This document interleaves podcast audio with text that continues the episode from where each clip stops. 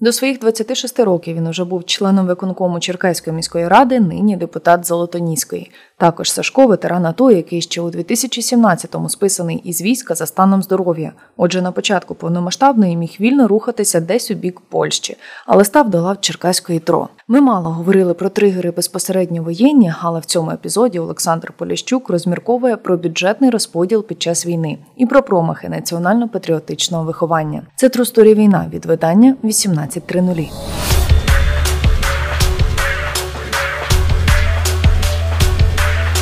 Ми з тобою особисто не були знайомі.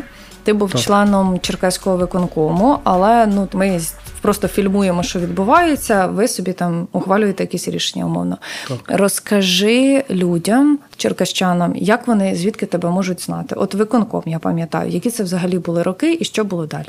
Е, Наша партія зайшла 6 лютого 2018 року.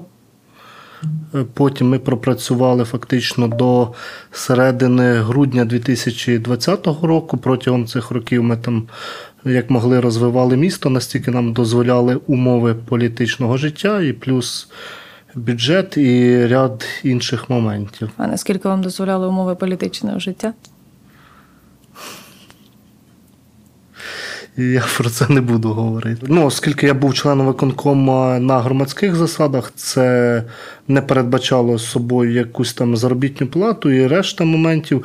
Я офіційно працював директором Центру національного патріотичного виховання, який підпорядковувався управлінню сім'ї, молоді і спорту. Там я працював зі своїми хлопцями. Ми займалися детально вишколами молоді, проводили вишкільні табори. Е, В місті Черкаси ми проводили стрілецький турнір по області. Ми проводили лекції, виставки, долучались до організації різних фестивалів, той самий Шефест чи фестиваль нескореної нації Холодний Яр. Ну, ось таку діяльність ми тоді проводили. Ми чітко розуміли, що нас чекає, що в майбутньому Путін і вся рос- весь російський народ чи плем'я, як їх назвати, я точно не знаю, не відмовиться від своїх імперських амбіцій, що нас чекає ця війна. І тому ми докладали всіх зусиль, як і центром. Патріотичного виховання, так і у виконкомі ми спрямовували максимум своїх зусиль для того, щоб підготувати молодь і в цілому суспільство до цієї війни. Наскільки, на твою думку, зараз, не тоді, зрозуміло, що тоді, коли ви це робили, ну це типу там величезні зусилля насправді, але наскільки це принесло якісь результати, і наскільки молодь Черкащини патріотично виховалась, скажімо так? Те, що я зараз бачу по факту, результати є, тому що наші таборовики, наші вихованці е, з початком повномасштабного вторгнення пішли на фронт. Це не одна, не дві людини, це набагато більше. Це десятки наших вихованців, які зараз беруть активну участь і в контрнаступі. З першого дня війни вони долучилися, вони були добровольцями різних там батальйонів, та сама Карпатська Січ чи, чи просто механізовані бригади. Наші таборовики зупиняли колони російських танків на підступах до Києва. Наші таборовики і вихованці отримують державні нагороди. Е, Зокрема, працівник Центру національно-патріотичного виховання, мій колега, ми з ним працювали. І в перші дні війни він е, спалив танки, наскільки я пам'ятаю, під прилуками в складі однієї з механізованих бригад. І вже десь в червні 2022 року його президент Зеленський нагородив орденом за мужність. Також наші, наші таборовики. Вихованці беруть участь у боях на сході України під Донецьком, під Авдіївкою, е, теж отримують високі державні нагороди і проявляють стійкість і мужність у боях. Вони високо мотивовані. Саме, саме мотивація вирішує, який буде із чоловіка воїн, тому що далеко не кожен чоловік готовий. Адекватно оцінювати обстановку, тому що в нас таке трапляється, що кацапи включають реб, глушать, зв'язку немає, і фактично якийсь підрозділ може відступити. І потім е, іншим підрозділам е, дорогою ціною дається відбиття цих позицій. Тому питання саме мотивації і ідеологічного підґрунтя такого. Ми вважали тоді і зараз вважаємо пріоритетним. Ми докладали максимум зусиль не тільки стосовно фізичної форми, а й саме ідеологічного виховання. Ми довго і детально пояснювали людям. Це провод... це і лекції, і показ фільмів, і ті самі фестивалі. Ми їх підводили поступово, роками підводили до того, що Росія ворог, і вона ніколи не відступиться від своїх імперських планів. Вони нас бач... бачили і бачать виключно рабами, і хочуть, щоб кожен українець працював і був рабом Москви. Така їхня, на жаль, національна ідея. Да, ну ми ж постійно всі слідкували за тим, що робили власне е, націоналістичні політичні сили, або там їхні якісь представники, там чи близькі, наближені до них люди, скажімо так. Але дивись, в мене більше запитання, якщо це стосується мас, тому що багато з того, що ви робили, ті ж там шефест і так далі, ну там самі якісь фестивалі. Якщо ми говоримо не про таборовиків, бо це Так. уже цільова аудиторія, скажімо так. Якщо ми говоримо про більшу якусь масу, чи достатньо було того, що ви робили? Чи бачите ви якісь зараз результати із цього в широких масах? Ми б про це могли говорити, якби нас було не 4 людини на область. Нас було 4 людини на область, я як директор центру і три спеціалісти. В чотирьох фактично ми ще долучали міський центр національно-патріотичного виховання, який очолює, очолював і, здається, очолює Віталій Козир. І загалом нас там складало ну, максимум сім, осіб. І оцим, оцією групою ми намагались там організувати захід, на який там долучалось декілька тисяч осіб. Бюджет у нас був мізерний. У нас на область, щоб точним бути, ну, на рік виділялось в кращому разі там 400 тисяч гривень. Ну, типу, якщо в бюджет області там становив 2,8 мільярда гривень, а на національно-патріотичне виховання виділялось 400 тисяч гривень, ну, то це ж ненормально насправді. Коли ти, наприклад, приїздиш в Черкаси, проходиш десь вуличкою, десь щось про своє там думаєш, не знаю, чи може якусь каву взяв, ідеш собі на своїй хвилі, і тут поруч чуєш, що йде там якась молодь, і вона говорить російською. Що в тобі всередині відбувається? Нічого приємного не відбувається. Взагалі, ну, питання мови для мене було завжди принциповим.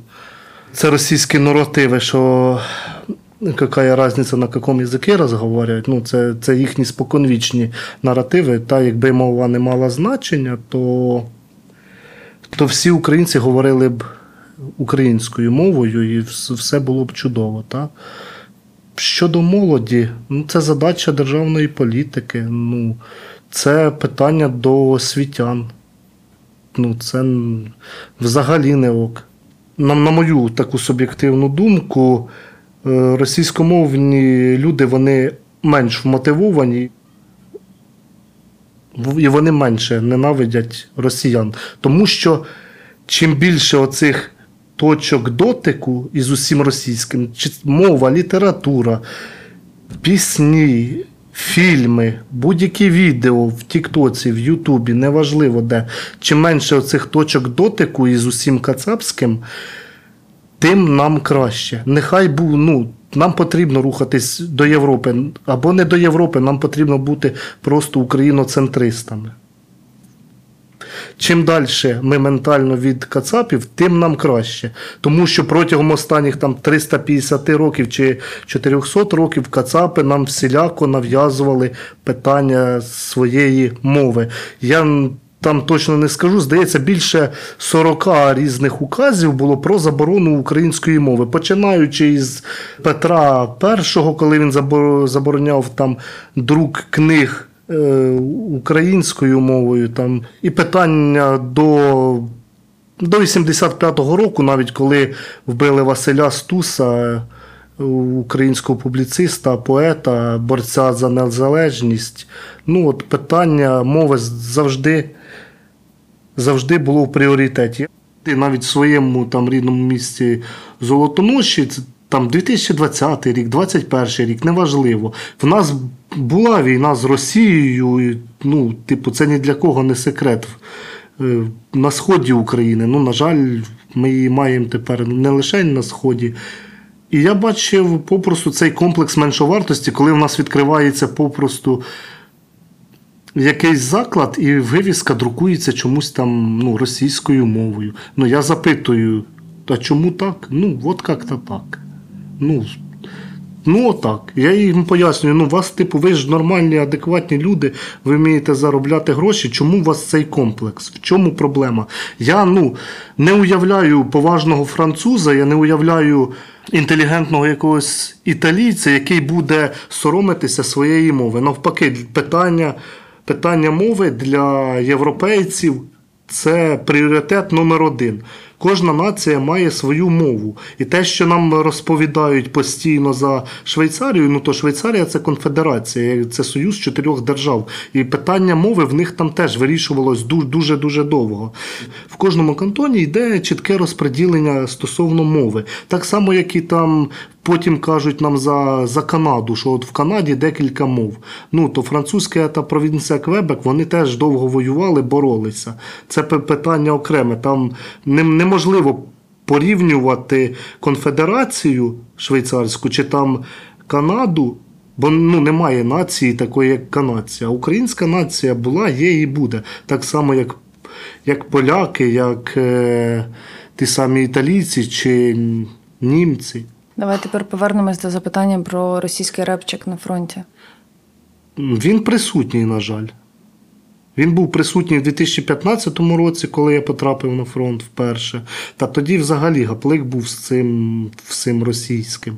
В 2015 році, будучи там недалеко від Донецького аеропорту, дивилися там наші хлопці грозові ворота і всяку іншу нечисть російської пропаганди. Ну, я на це гостро завжди реагую. Я просив неодноразово вимикати цю діч і не дивитись її.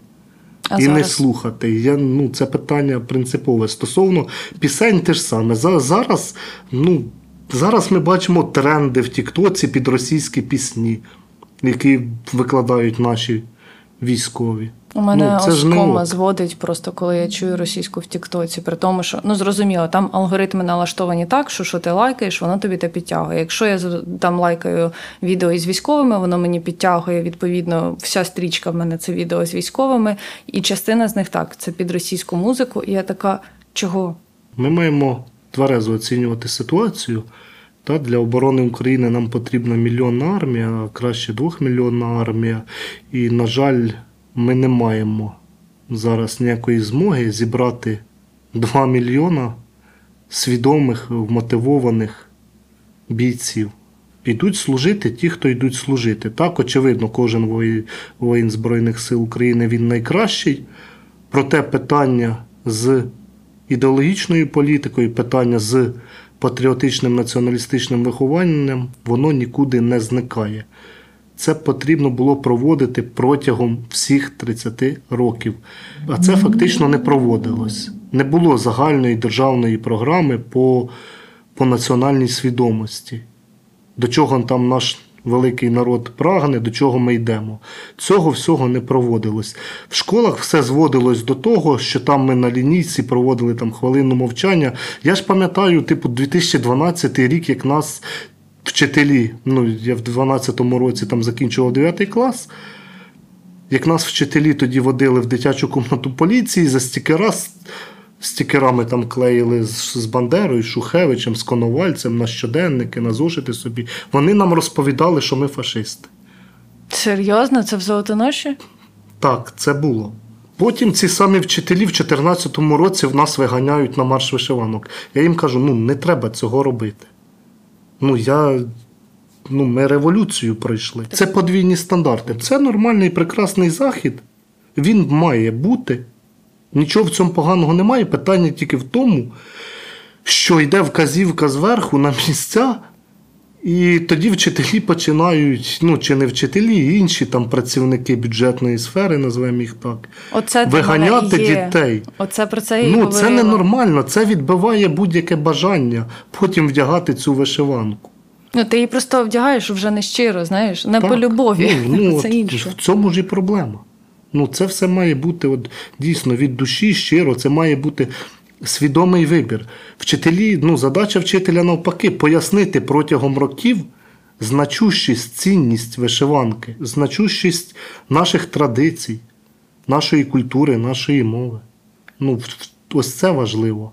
А не щоб прийшла вказівка спершу ходити з георгіївськими стрічками в 13-му році, всі ходили, а в 14-му році всіх на марш вишиванок виганяти.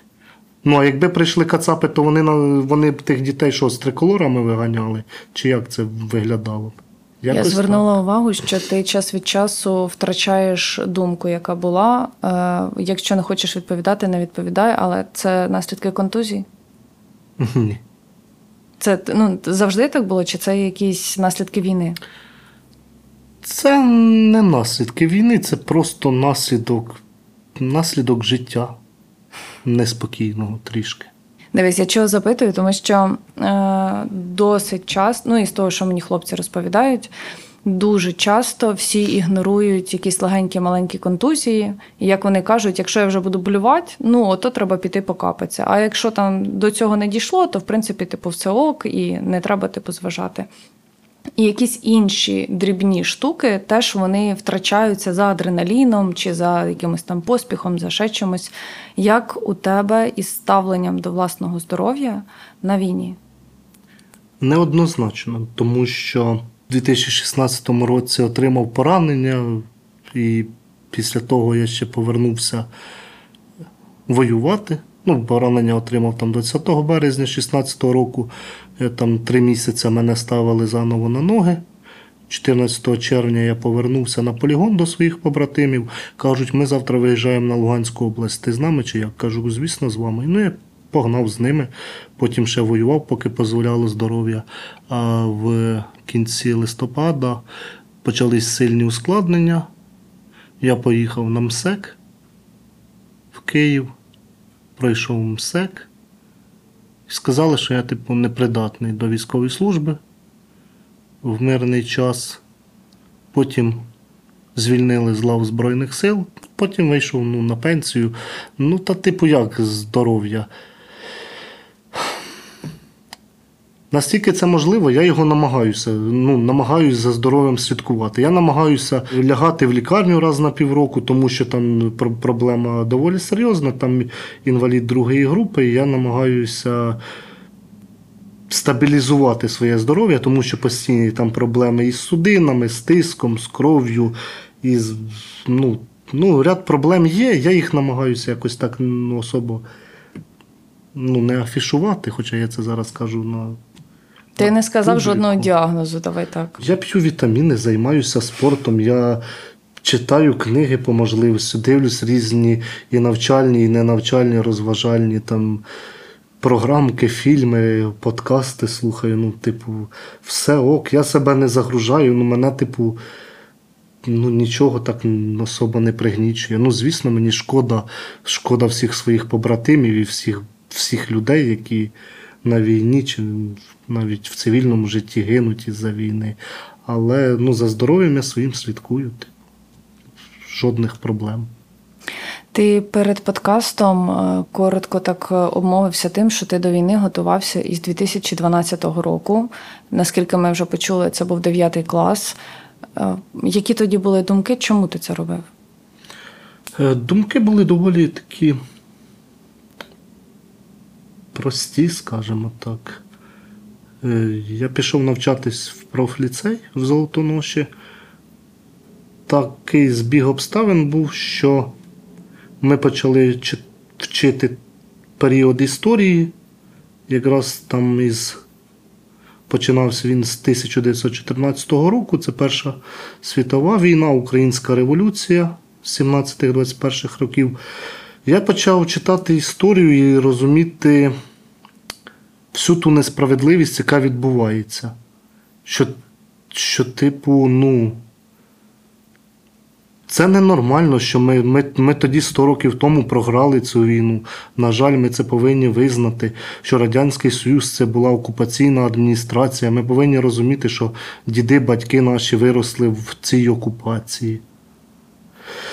Е, Я розумів, що ну, із владою Януковича, ну, Янукович це пряма протекція Кремля. Ну, та й передні президенти, я б не сказав би, що вони там не дружили так прям з Кремлем, що ну, ніхто чіткого вектора там не брав на європейське майбутнє.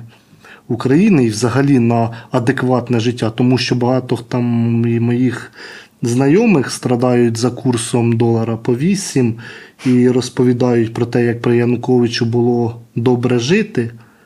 Ну, мене це дивує, тому що при Януковичі я не бачив абсолютно ніякого свого майбутнього. Зараз, які б жахи там в Україні не відбувались, та навіть після Революції Гідності ми змінилися почали вірити в себе, в своє майбутнє. Ми зрозуміли, що ми можемо змінювати цю країну різними шляхами. Треба, ми вийшли на Майдан, треба, ми пішли в АТО. Знову треба було, ми, ми пішли в перший день добровольцями на війну. Ну, ми, ми будемо боротися, ну, допоки ми всі живі. Який був твій шлях? Ти сказав, що ти на війну вперше потрапив в 15-му, так? Так, в, в грудні 2015 року я пішов. Ну, як, який шлях? Я до війни, от, фактично, ми в 2012 році познайомився із громадською організацією Сокіл. В Золотоноші було декілька її представників. Я з ними познайомився. Ми почали думати, як правильно підготуватися до, до чогось більшого. Ми розуміли, що повинна бути революція, що ну, це все так, так просто не закінчиться, що ну, ніхто нас в ту Європу чи в цивілізований світ не приведе, якщо ми цього самі не зробимо. Ми брали там дуже маленькими групками, що могли там, збирали якусь примітивну там страйкбольну зброю, яка дозволена, вочевидь, законом. І ми там намагалися якось собі так тренуватися, там спортивний кружок за інтересами організовували, там книги вас- правильно Хто читали. вас вчив? Якісь книги, ютуб відео, що це було? Це були різні націоналістичні книги, там І стріляти. Я саме от про стріляти, ну, якийсь практичний досвід. Вас вчив хтось там правильно тримати зброю, Та ні, особо ніхто не вчив. Ну ми що, ми, ми самі якось вчилися. Ми знали, що там потрібно е, приціл з мушкою звести, ось так на, на рівень і ціляти. Ну так, методом проб і помилок вчилися потрішки. Ну там якось дивились на Ютубі, дійсно дивилися на Ютубі, як там правильно, дивилися там трохи по ножовому бою, там, там ряд різних моментів був. Ми, ми ну, так вчились. Якихось там прям професіоналів чи інструкторів, ну нічого подібного не було. Ну, І, власне, 15-та війна. Як це? Ну, як ти потрапив куди? Ти пішов в військкомат, підписав Ні, контракт. Ну, в військкомат я не пішов. Я зустрів свого давнього товариша Олександра. Він якраз приїхав у відпустку. І ми тоді в місті випадково зустрілися. Ну, я запитав, як, там справи на фронті, бо це вже, рахуйте, півтора роки йшла війна доволі серйозна, так зване АТО йшло. Він детально порозповідав мені, він любить порозповідати. І тоді, і зараз, ну, типу, от в нього є, типу, дар. Ро- Розповів, я щось так день походив, подумав, ну, типу, я ж до цього готувався. Ну, типу, я подивився, що, ну, по суті, свої справи ось на цей момент я закінчив навчатися, закінчив профліцей. Ну, я там мав різні підробітки. Ми тоді зайшли. Перший раз е, Свобода зайшла в міську раду, я теж зайшов. На моє 19-річчя мені вручили перший раз там посвідчення цього депутата міської ради. Там все, все добре. Ну я подивився на цих всіх людей. Я зрозумів, що ну, ніхто, ніхто зі мною особливо рахуватись і враховувати мою думку не буде. Я зрозумів всі свої реальні шанси. Плюс я зрозумів, що ну, потрібно. Я, я ж чомусь починав цей шлях. Я ж чомусь і брав активну участь там в революції, ми ж людей до цього готували. Ну, як мені потім перед людьми чи сам, сам перед собою, як мені в дзеркало дивитися, і як, як я внутрішньо буду почуватися, якщо я не, не піду на війну. Ну, це мій і чоловічий, і громадянський обов'язок. Я вирішив, я зателефонував цьому своєму товаришу Олександру через добу кажу: я з тобою поїду, типу як волонтером, я подивлюсь, що і як. А він каже, да, окей, завтра о 7 ранку виїзд. Ми поїхали, ну там автобусом до Дніпра. З Дніпра ми поїхали на Селідово, і з Селідово ми поїхали вже на Водяне. Приїхав, ну, подивив, що і як. Мотивація величезна була. В 19 років я не, не знав, що таке страх. Ну, навпаки, мені цікаво було, а от щоб ще танками нас там по нас, ну, щоб от по моїй позиції там танками, мінометами погасили. От цікаво було пережити всі ці емоції. І як переживалося? Та як то спершу прекрасно. Спершу в нас було все добре, просто тоді починалися різні там мінські домовлення. Ну, вони на той момент уже рік тривали. Я потрапив на позиції під Донецьким аеропортом. Фактично, фактично це і метеовежа, це і термінали, башні, близнюки. По суті, за 400 метрів ми були від злітної смуги Донецького аеропорту. Це там. Мурашник позиція, там величезна така була файна. І ми там доволі таки успішно і цікаво воювали. Ми, я був в добровольчому націоналістичному підрозділі Карпатська Січ, там окремі взвода були вихідці з Соколу. Це були всі мої побратими, і нам ну, якось дискомфорту ми не відчували від слова зовсім. Я був свій серед своїх, і в нас все от так прям було дуже добре. Потім, на жаль, політика там зіграла свою роль. Нас в кінці березня, ну, всередині березня виводять. І Карпатську Січ розформовують. І з нас роблять там просто ну, восьму роту там, одного з батальйонів 93-ї бригади. І все. Ну потім ми от хто куди, але ми, ну, кістяк ми зберегли і продовжували ще воювати, допоки кому як дозволяло здоров'я. Ну, якось так все це відбувалося. В 16-му ти отримаєш поранення, ти йдеш на пенсію, наскільки я пам'ятаю з твоїх Ну, слів, правильно? Так, в 17-му я 17-му. вийшов. В 17-му я вже звільнився. 3 березня звільнився з лав Збройних сил України. 17-й рік. Ти звільняєшся із лав Збройних сил. Ти живеш в цивільному житті, е, якесь своє певне життя. Ми зараз Так. не будемо в нього заглиблюватися. Так. 24 лютого, 22 рік. З чим ти прокидаєшся і що ти робиш? Чи для тебе повномасштабна почалась теж раніше? Ну, оскільки я завжди був, ну, тема війни і тема боротьби проти Кацапів для мене завжди була пріоритетом, і всі мої друзі про це знали. І фактично новини про плани повномасштабного вторгнення почалися орієнтовно десь із там з квітня 21-го року. Ну, більшість людей їх ігнорувала, але напруга зростала.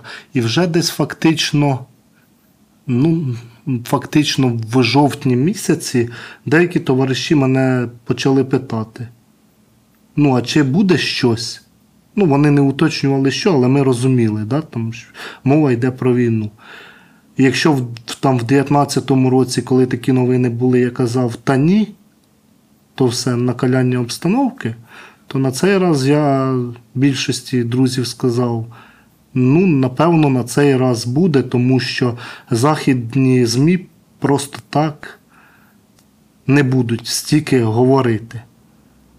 І фактично починалися стосунки. Я тоді дівчині пояснював, що, що нас чекає і що буде ця війна. І фактично з жовтня місяця я почав готуватися. Я знову там скуп, скупив собі амуніцію.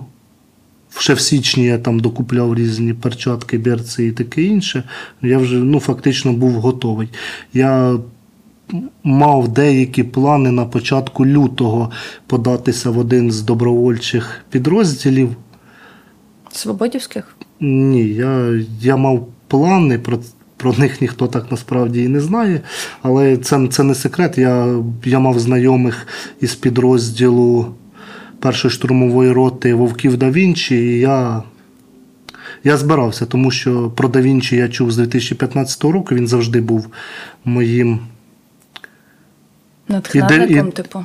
натхненником і моральним авторитетом. Він втіленням воїна був. І я на нього завжди, завжди рівнявся і намагався хоч якось бути схожим. Це, певно, єдина болюча тема от, стосовно війни, про яку я не можу спокійно говорити і все. Ну, типу, я, я, на жаль, більшість побратимів втратив із Карпатської Січі, з якими ми тоді в 15-17 році воювали. Чоловік 20 так точно вже немає. Я був період, що так кожен день, щотижня, звістки, звістки, що той, той, той закид. Там м, Норф загинув, нога загинув, Богомол. Ну, там дуже багато близьких таких друзів, з якими ми там жили місяцями на позиціях. Ну, на жаль, вони, вони всі загинули. Та а потім, потім всі в кінці січня там штурм Кацапи організували на Вугледарі. Там загинув мій одногрупник Максим Каптановський. І в той же, той же день, здається, загинув мій товариш Олександр Воробйов Трохимович та його псевдоптах. Він теж був е, довгий час добровольцем. Він їздив до Вовків да Вінчі, там воювали, але він з початком повномасштабного вторгнення пішов в одну з ну, в бригаду територіальної оборони. І він виконував бойові завдання на Вугледарському напрямку. І, на жаль, він там загинув. Це теж один з авторитетів був. Ця подія трішки так підкосила мене. Ну, не сказати, що мені когось не шкода, але ну, якось так трапляється, що от є певні події, які вибувають з ладу.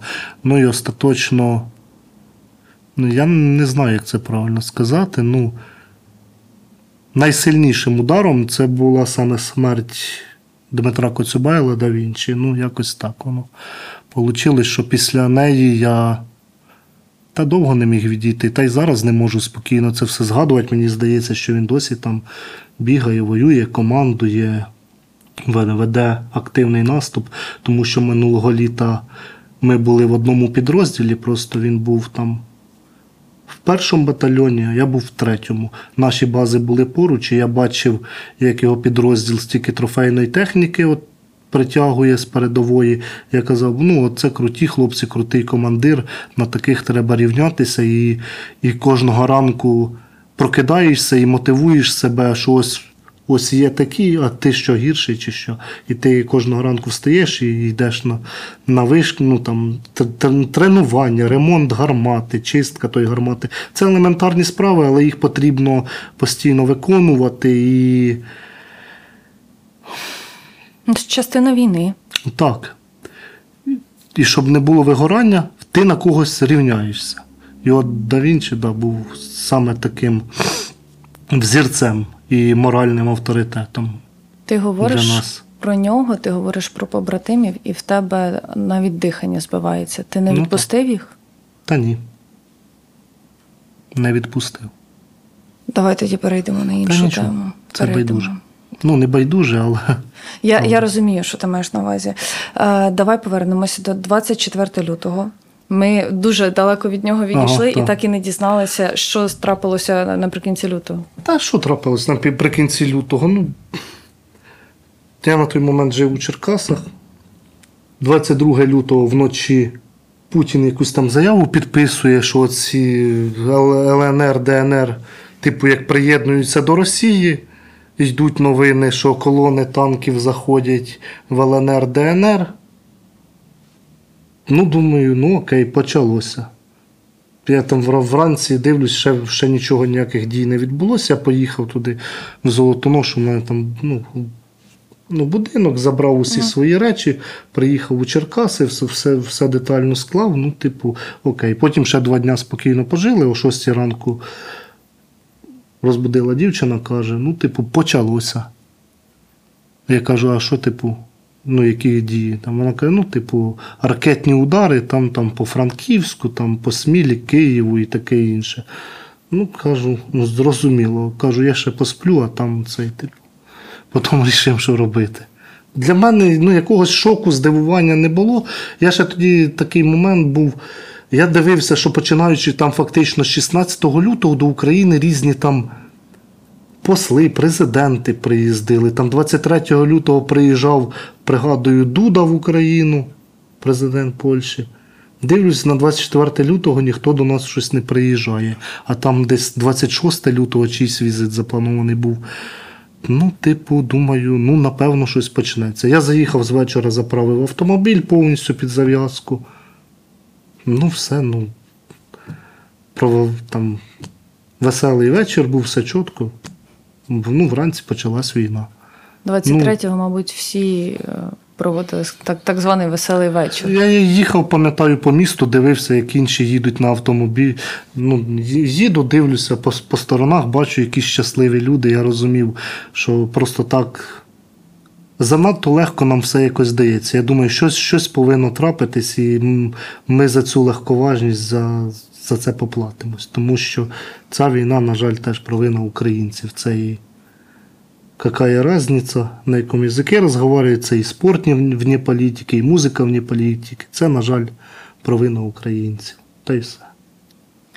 Куди ти пішов 24-го? Тобі треба було з'явитися у свою військову частину? Чи Та не треба було мені нікуди з'являтися, тому що я в грудні 21-го року пройшов медкомісію планову і мене зняли з обліку взагалі. Я не підпадав ні під мобілізацію, ні під що. Я взагалі був знятий з обліку і міг їхати мене- в бік Польщі, Ну, без проблем. Ти, типу, будь-куди я міг їхати, то питання таке було. Ну, я собі такі варіанти взагалі не розглядав. Та, типу, з'їздив, ну, подивився, чи міст цілий наш. Ну, ну, бачу, цілий. Поїхав ще до батьків, попрощався з батьками. Ну, як попрощався. Ну, там заїхав, там поговорили, там чаю попили. Кажу, ну все, я поїхав. Типу, війна не чекає, треба їхати. Приїхав в Черкаси, там в мене знайомі були в штабі тероборони. Заїхав до них, кажу, можна до вас? Кажуть, можна. Ну, типу, підписав бумаги, оп, мобілізували і все, і став стрільцем одного з, з батальйонів територіальної оборони. У нас на один із перших подкастів у нас був із Ярославом Нищиком. Ви десь там разом були? Так, ми в один день приїхали. Да, ми в один день приїхали. Ми ж з ним знайомі. З, ну, По партійній лінії. Так, по партійній лінії, по виконкому, це мій хороший товариш, побратим. Так, ми були в, в одному підрозділі, він був в моєму відділенні, тому що оскільки у мене був вже досвід е, служби в армії, досвід участі в бойових діях. Здається, командир роти чи командир зводу назначив мене командиром відділення. В моєму підпорядкуванні було там 8 людей. І, типу, ми фактично 25-26 лютого ввечері вже виїхали на одне із завдань.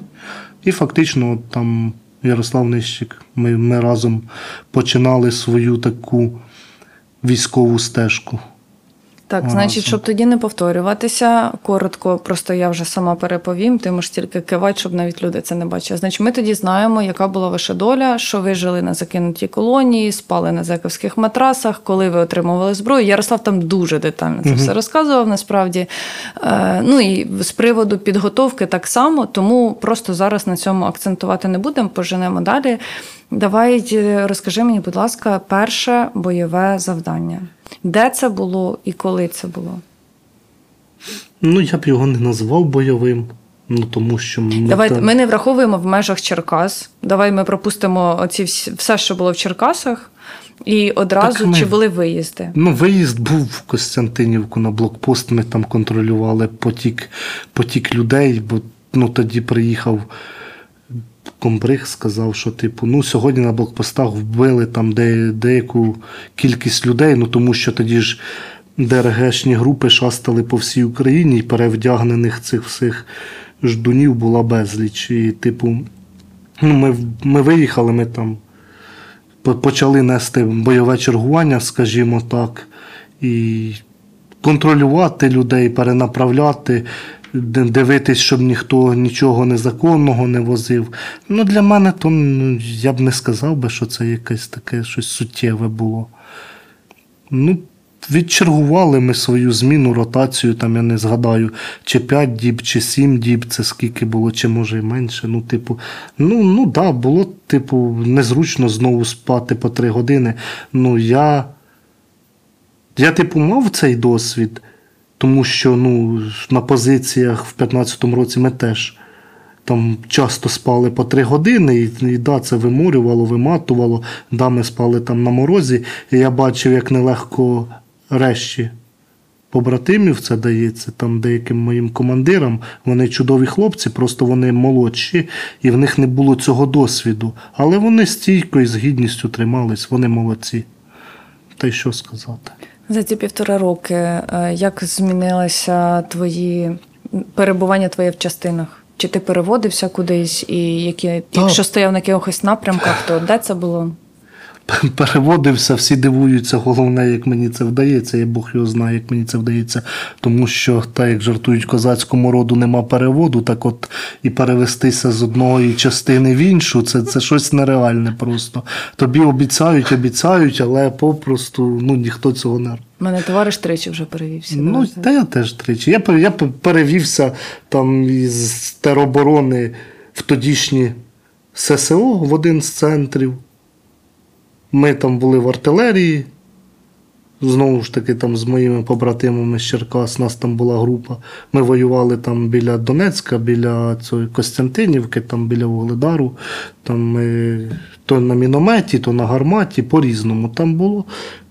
Потім, потім ми перевелися. Ну, нас добровільно примусово перевели, на жаль, на Чернігівщині. Там виконували різні задачі. Їх потім, моїх всіх побратимів, відправили на Луганщину. А оскільки я обмежено придатний по стану здоров'я, мене не відправили разом з ними, мене залишили на Чернігівщині. Ну, я там не бачив доцільність свого перебування ніякого. І я зателефонував своєму товаришу, він командир роти. Кажу, даси ж відношення, я повернуся у ваш підрозділ. Це той підрозділ, в якому ми починали цю війну. Ні, А, в ТРО. мгм. Це я повернувся із березня 23-го року у підрозділ ТРО, в якому я був із початку повномасштабного вторгнення. Ну, я перевівся і все. Ну зараз, зараз займаюся дронами, якщо от коротко. Я і сам вчусь, і буду намагатися, коли матиму необхідний багаж знань, тоді я його буду передавати решті, решті бійців у своєму батальйоні. У мене є деякі плани, про які я прямо от детально розповідати, вочевидь, не можу. Але я, якщо втілю їх, я потім вже якось про це окремо розповім, напишу. Ну, все, Так. чекаємо. Скажи Ну, мені, так. будь ласка, які навички, мабуть, так, які знання і навички 2015-16 ти з собою приніс у 22-23, а що, можливо, якщо таке є, тобі довелось забути? Забути немає чого, а навички, навички швидко ховатися від артилерійських обстрілів, швидко падати на землю, міцно тримати бойову стійку для стрільби, слідкувати за прильотами або вуха затуляти, тому що якщо прильот в тебе має бути або відкриті вуха, відкритий рот, щоб не було контузії, або закриті вуха, закритий рот. Це важливо, бо під час цього може трапитись біда, оця контузія. У мене їх, слава Богу, якось ніби немає, тому, тому я за цим слідкую. В принципі, в АТО в 15-16 роках вражень в мене залишилося не менше, ніж від сучасної війни. Та ж сама артилерія, ті ж самі танки, ті ж самі міни. Ну, можливо, авіа... ну, є... що додавалось, то це додавалася авіація. Але мені дуже пощастило, я її на собі не відчував. Ні тоді, ні зараз. От за ці півтора роки війни я її ще не відчував. Ну і нічого страшного, я не дуже так прям хочу її якось відчути, якщо чесно. Але, типу, Фосфор ну, тоді був так само? фосфор.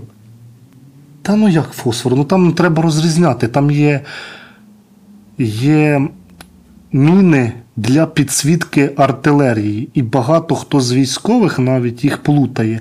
Там є оці е, фосфорні міни. Ну, ну так, вони були, але в- тоді, тоді працював така установка, як ТОС-1, е, Буратіно, всім відоме. Ну, його використовували настільки, я пригадую, тоді під е, Донецьким аеропортом. Зараз використовують. Ну, по нас щось прилітало минулого літа. Ну, і всі казали фосфор, ну я не впевнений, чи фосфор то чи ні. Я от не, ну, не люблю себе, в принципі, накручувати. Ну, типу, очевидно, це війна, очевидно, там прилітає. Ну, щастить, то й щастить. Ну, це ж, це ж все добре. Такий простий хлопець. Ну, а що ж? Ну, просто себе зазвичай люди більше накручують, аніж є проблема. Фосфор і фосфор, господи, летить щось. Ну. Слухай, розкажи мені, будь ласка, побачила на твоїй сторінці, але від е, наших спільних знайомих, скажімо так, я навіть не чула таки, такої історії. Що це за ситуація із шахраями під час закупівлі чи то дронів, чи то авто? Бо там в прес-релізі поліції написано і те, і те.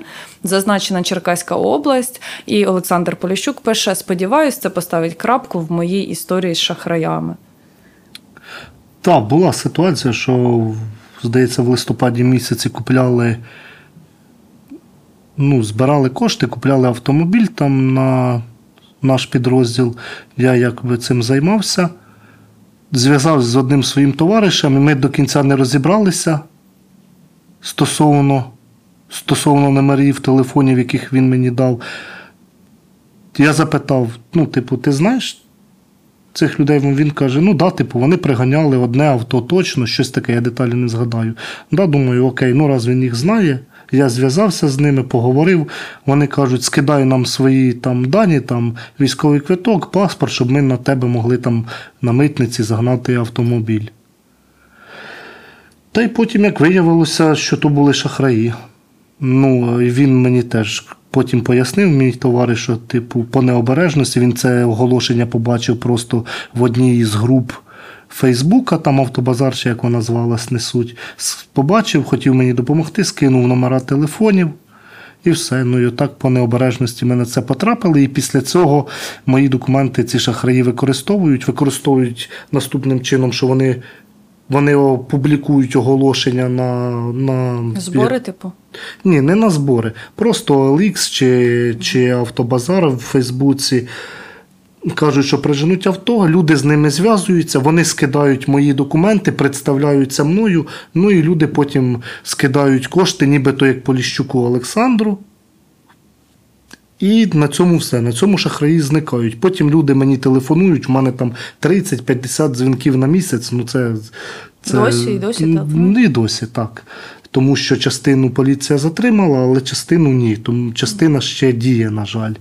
І все. Я б хотів би, щоб поліція зі мною якось хоч трохи контактувала, тому що я тоді в листопаді заяву зразу написав в кіберполіцію. Кіберполіція перенаправила на національну поліцію, і національна поліція якось ну так не дуже активно займається цією справою, скажімо так. я б хотів би, ти- щоб вони трохи більше контактували зі мною. Наскільки ти попав по коштах і чи обіцяє тобі поліція їх повернути? Ну, поліція нічого не обіцяє, а те, що там по коштах, то 4 тисячі доларів, я потім ці гроші, ну, власні, власні збереження зібрав і, типу, придбав автомобіль і все. Питання було закрите. По коштах, до речі, якщо ми заговорили, коли ми робимо якісь збори, інколи нам трапляються коментарі. Де люди пишуть, типу, ну там військові з своїх можуть там щось купити, якщо це розхідник, то типу хай теж скидається або щось на кшталт такого. Те, що це дікуха, ну це зрозуміло.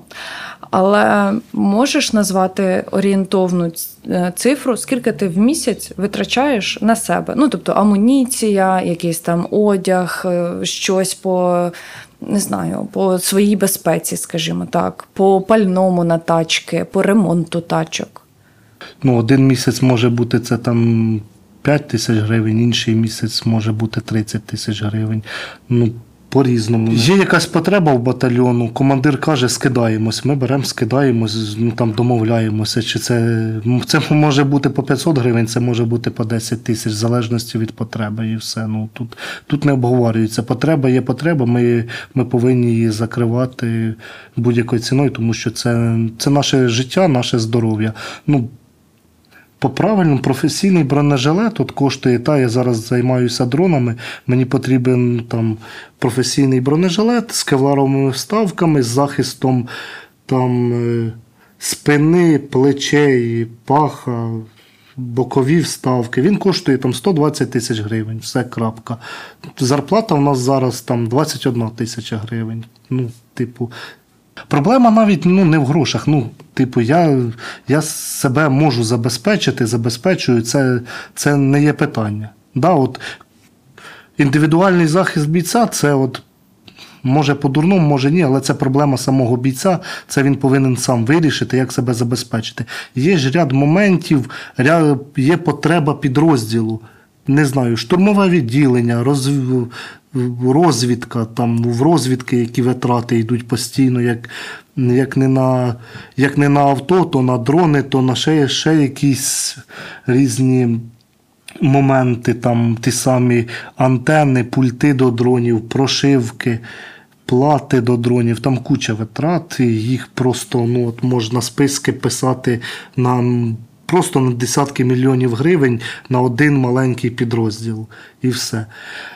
Питання щодо грошового забезпечення, ну, мені геть не зрозуміле, тому що почалась війна, президент каже, от зарплата буде 100 тисяч. Ну, а типу, а чому 100 тисяч? Чому не 50, а чому не 250? Ну, типу, в держави має бути якась фінансова політика і стосовно війни.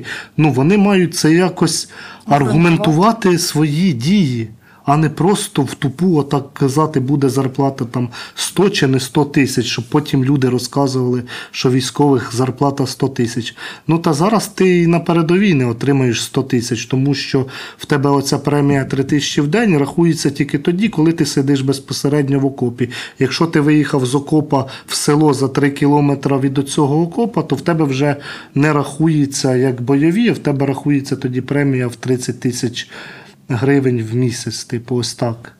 І все. І те, що твоє село там можуть тим самим фосфором чи смерчом накрити, ну це нікого не цікавить.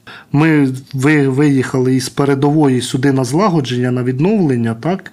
І нам потрібно якраз відновлювати, нам потрібно закупляти нове спорядження. І нормальна амуніція там на бійця буде становити 5-7 тисяч доларів. Ну, йти на зарплату в 500 доларів, це ніяк не зробиш, тому що в тебе є сім'я, в тебе є батьки-пенсіонери, за яких теж треба дбати, і все. Якщо вже я говорю із людиною, яка була дотична до політики, яка причетна до націоналістичних певних організацій, ну тут не можу не запитати, як ти ставишся до тих, хто свого часу казав Я націоналіст. Е, постив е, якісь е, відповідні дописи, світлини у вишиванках, був дотичний до якихось націоналістичних рухів і не взяв зброю до рук після 24 лютого.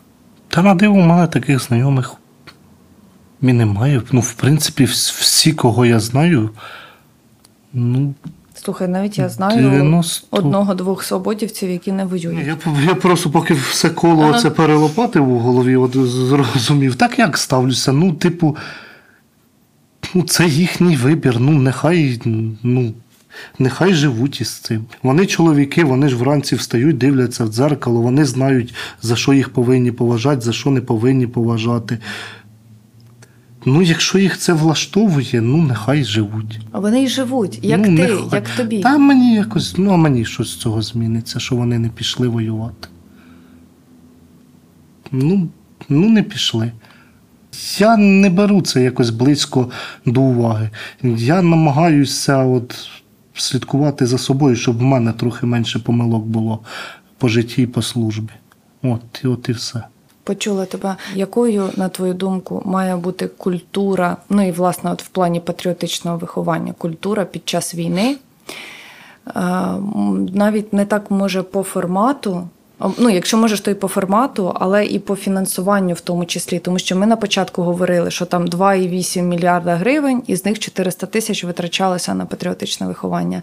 Зараз куди раціонально спрямовувати кошти? Чи варто збільшувати кошти на національно-патріотичне виховання? Про це можна довго насправді говорити, тому що це питання в тому, що війна триватиме роки.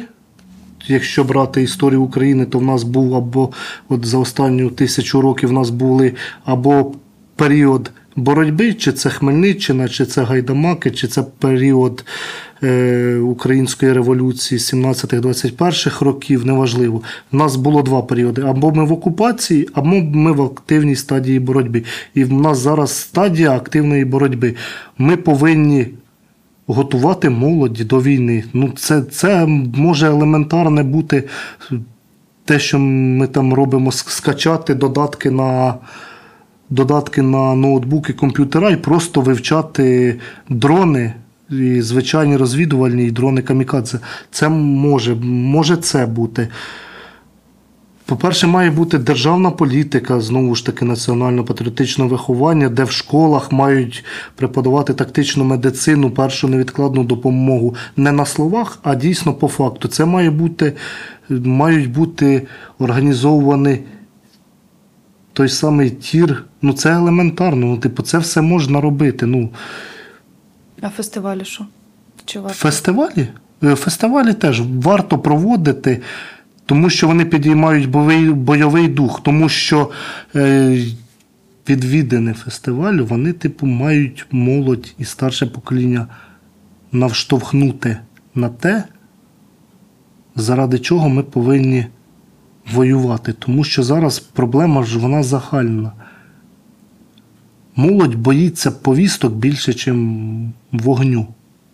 Це ненормально взагалі. Ми маємо і в школах, і на фестивалях пояс, пояснити і довести ідею нашої боротьби. І задача патріотичного виховання зробити, зробити так, щоб молодь не те, що не боялася брати в руки зброю, а саме щоб молодь сама йшла і брала в руки зброю і виборювала собі свободу і гідне майбутнє. Ось це задача справжнього там національного патріотичного виховання і націоналістичного фестивалю чи будь-якого іншого фестивалю. Вони повинні бути, тому що на них підіймається бойовий дух. Ті гурти, які там вис- виступають, я пам'ятаю там. е, Фестиваль нескореної нації Холодний Яр. Та стільки років поспіль він у нас відбувається на Черкащині. І цьогоріч і, так і цьогоріч так, також.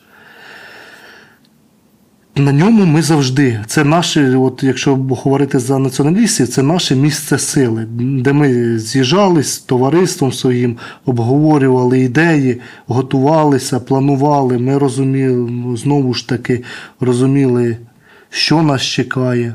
Ми планували власну боротьбу. І це все ну, в такій неформальній обстановці вона нас заряджала завжди. Я думаю, ну, яскравим прикладом є те, що в нас один з ведучих фестивалю Холодний Яр Юрій Дадак, Юрій Руф. Він для мене теж був близькою людиною. Він теж завжди був таким ідеологічним натхненником. Він, він завжди вмів от словом вмотивувати. От там оці всі роки, типу 18, 19, 20 рік, 21, коли вже весь патріотизм утих і була така зневіра, що от все втрачено, він завжди вмів словом вмотивувати і вселити надію, що от нічого не втрачено, і ми повинні боротися. На жаль, Юрій загинув 1 квітня 22 року. Як ти так пам'ятаєш всі дати? Пам'ять така. Ну, Я важливі дати Ти ніде не записуєш, Ні, нічого, все в просто голові. все в Просто пам'ять така. Зрозуміло. Я обличчя погано запам'ятовую, а дати чудово запам'ятовую. Ну і плюс Юрій був мені важливою людиною, на якого я теж завжди. От, його думку я завжди враховував, і він завжди вмів пояснити мені. Я його востаннє якраз бачив на фестивалі Холодний Яр там в липні місяці 21-го року. Після того він пішов у 24-ту бригаду Львівську, провоював трохи більше місяця під Попасною і загинув. Та. Таке. Ти говориш, що він міг класно змотивувати, але ти коли так думаєш, ти враховуєш, що ти вже замотивований ходиш туди.